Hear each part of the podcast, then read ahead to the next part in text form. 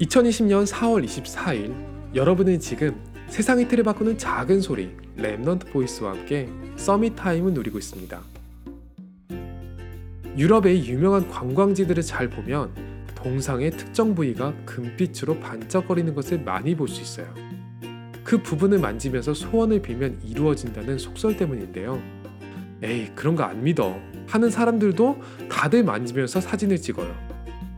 교회 다니는 사람들도 다들 동상을 만지면서 다니더라고요. 그러면서 이런 말을 하죠. 에이, 이건 그냥 문화니까 괜찮아. 내가 우상을 믿는 것도 아니고 그냥 남들하는 것 재미로 따라하는 건데 너무 빡빡하게 굴지 말자는 거죠. 그렇게 생일 케이크 앞에서 불을 끄기 전에 소원을 빌고 밤하늘의 별을 보면서 또 소원을 빌어요. 성경은 조금의 양보도 없이 기록하고 있어요. 그 모든 것들이 정확하게 우상이 맞아요. 그깟 동상 조금 만졌다고 지옥에 떨구는 째째한 하나님이 아니라 애초에 이 땅의 문화 자체가 지옥 문화인 거예요.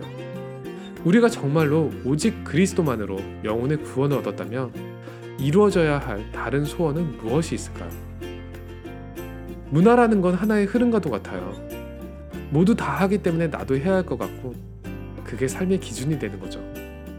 그래서 내가 옳다고 했던 삶의 기준이 다른 문화권으로 넘어가면 완전히 다른 이야기가 되기도 해요.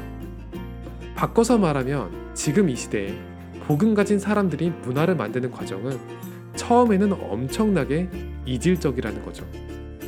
유튜브의 알고리즘은 여러분이 보고 있는 이 썸탐과 복음 없이 하는 명상을 같은 키워드로 구분하고 있어요.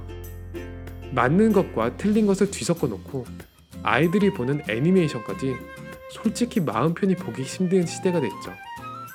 그런 걸 하나하나 지적하면 대단히 극단적이고 상식이 없는 사람처럼 여겨질 거예요.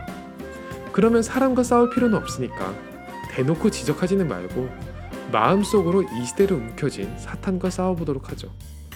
우리가 이 땅에서 세울 복음 문화는 무엇일까요? 세상 문화 속에 있으면서 어떻게 그걸 넘어설 수 있을까요? 우리 마음에 동상을 문지르면서 빌만한 다른 소원이 없으면 끝나는 거 아닐까요? 여러분의 지금 삶은 그리스도만으로 완성되고 그렇기 때문에 항상 감사로 가득한 문화가 되어가고 있나요? 오늘의 이 시대에 치유의 시간, Summit Time이 되기를 소원합니다. 여러분은 지금 세상의 틀을 바꾸는 작은 소리, Remnant Voice와 함께하고 있습니다.